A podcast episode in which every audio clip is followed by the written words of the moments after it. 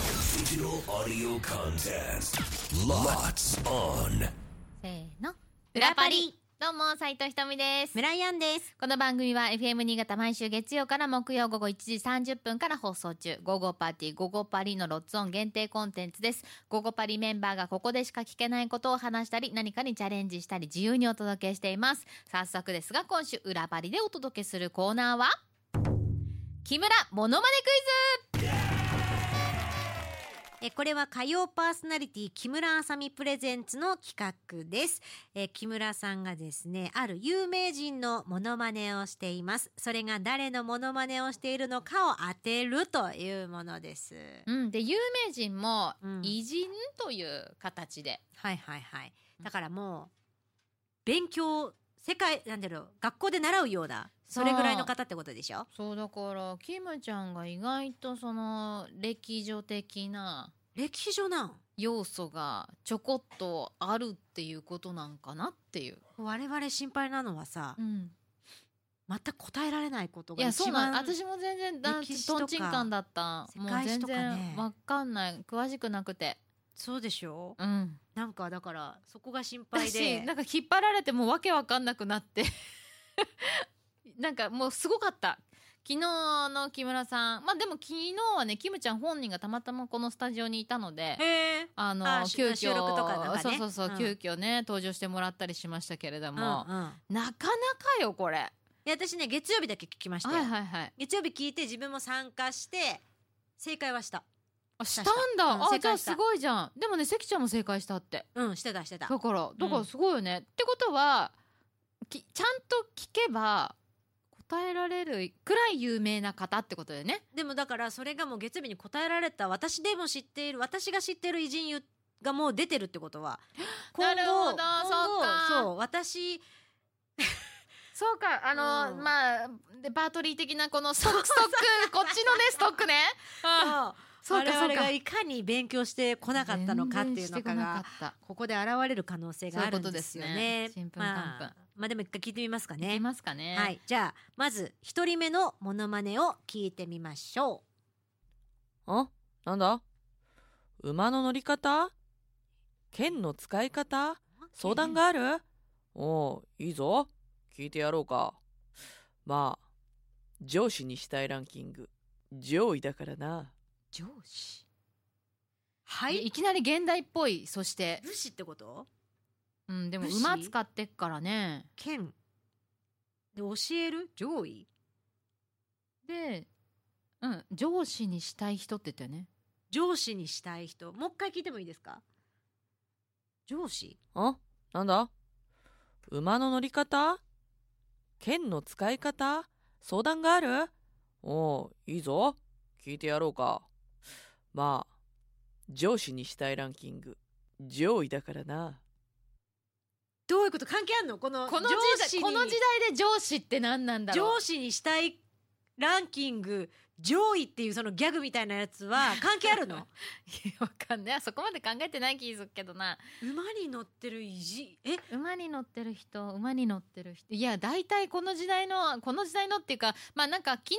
日からちょっとやっぱり引っ張られてるのもあるから、うんやっぱりこう、歴史上の人物なんだろうなっていうふうに思って、頭の中を一生懸命考えてんだけど、えー、分からん分からんけど分からんけどじゃあこの上司にしたいラン上キング司、上位上司それなんかギャグ関係ある上位意志みたいななんか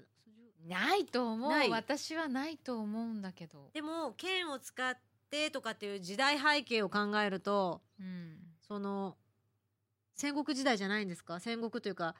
え違うんですか上司、上司。いや、上司に引っ張られるべきなのか、え馬や剣に引っ張られるべきなのか。これ答え出ました私じゃあ出たのこれかなこれかな分かんない分かんないからちょっともう私の知ってる偉人でいいですかどうぞ。直江兼次では正解聞いてみましょ正解は坂本龍馬でし坂た本龍う。馬ああーそういうこちょっと待って坂本龍馬さんって上司にしたい ナンバーワンなそんとな坂本龍馬坂本龍馬坂本龍馬馬教え、馬の乗り方、おし、あの、そうだわね。そうだわね。あの、今朝ドラ見てるんで、私。へえ。ええそんえな龍馬話しさてんた出な。てくるの一瞬で、あ、あれよ、おディーン様って違った坂本さん、違ったかな、おディーンさんじゃあ、なおかったかなでん様は確か出てるっていうふうには聞いておりまあ、す。でもそれがそうだったからちょっとごめんなさい。あんましあ、おディーン様が今出てきてないので、はあはあはあ、ちょっとあれですけど、その話で、馬がどうこうって言ってた気がするけど、そういうこと全部全然へ、全然わかんない。龍馬様でしたか。龍馬様でした。やばい。いや、もうで難しい。てか本当に歴史がわからなくてや、ばい。坂本龍馬馬をの乗り方を教えたんか。の人なんだ。それすらもわかんないからダメだわ。やばい。やばいぜ、私。いや、やばでも関ちゃんすごいなと思ってた。ちゃんとね、説明してたの。うんこの人はこうやったことで有名になったんだよ、みたいな。あーだそういうことか。うん。あのーそう、そうなんだよ。だから関ちゃん意外と歴史詳しいんだなと思った。うーん。うん。やばいです。やばいもう一つあるんだよね、クイはい、ズがね。二つあります。じゃあもう一つ、二人目の偉人のモノマネ聞いてみましょお、聞こえる。こっちからも聞こえる。聞こえる。俺マジかっけえ。俺マジマルチタスク。ええ